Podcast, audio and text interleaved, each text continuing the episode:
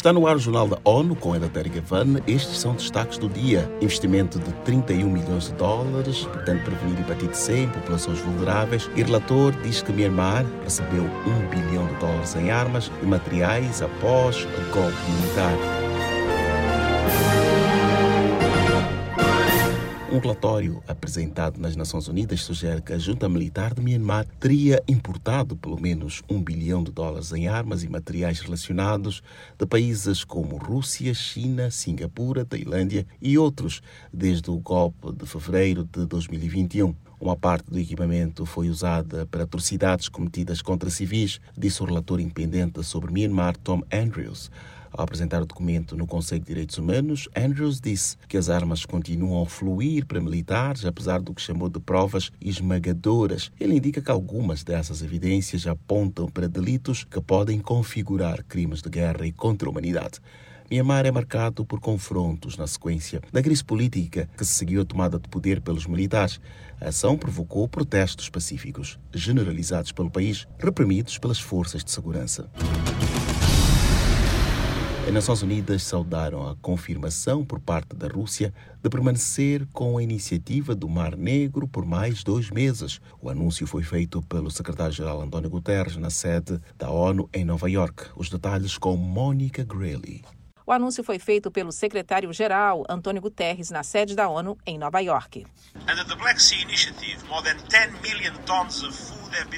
O chefe da ONU lembrou que, sob a iniciativa do Mar Negro, foram exportadas 30 milhões de toneladas de alimentos. Os carregamentos estão chegando às pessoas mais vulneráveis e a lugares que precisam. Ele citou a quantidade de 30 mil toneladas de trigo que acaba de sair da Ucrânia a bordo do navio fretado pelo Programa Mundial de Alimentos PMA para o Sudão.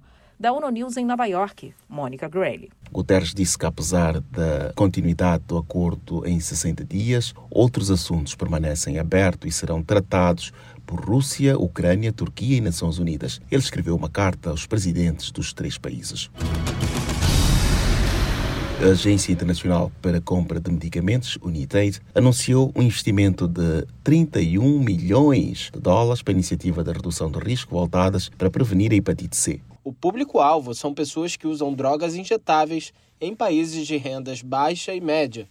O financiamento da Unitaid vai apoiar a integração da testagem e do tratamento da doença com programas de redução de danos, o anúncio foi feito durante a 27ª Conferência de Redução de Danos em Melbourne, na Austrália. Além disso, o recurso será usado para testar dois produtos de prevenção, seringas de baixo volume morto e formulações de buprenorfina de liberação lenta.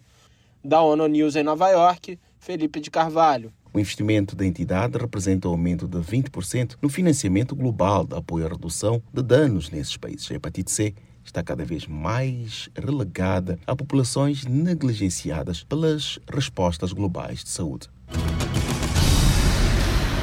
O Programa das Nações Unidas para o Desenvolvimento PNUD quer que a campanha eleitoral, marcada para este 13 de maio na Guiné-Bissau, decorra num clima de paz e serenidade. Os detalhes com a Matijane Candé. O país vai às eleições a 4 de junho para escolher 102 deputados entre 20 partidos e duas coligações. O apelo do PNUD aos atores políticos é para que as eleições sejam justas, transparentes e não deixem ninguém para trás, incluindo as mulheres. Foi proferido na entrega de materiais eleitorais sensíveis às autoridades nacionais da Guiné-Bissau. Para o representante adjunto do PNUD, José Levi, só assim os resultados permitiriam consolidar a estabilidade e criar as condições para implementar as reformas necessárias e desenvolver o país. De Bissau, a Matijane Candé, para a ONU News. Os doadores e parceiros tradicionais que apoiam o processo eleitoral guineense são a União Europeia, Portugal, Brasil, Espanha, Itália, Estados Unidos, comunidades países de língua portuguesa e o Bloco Regional.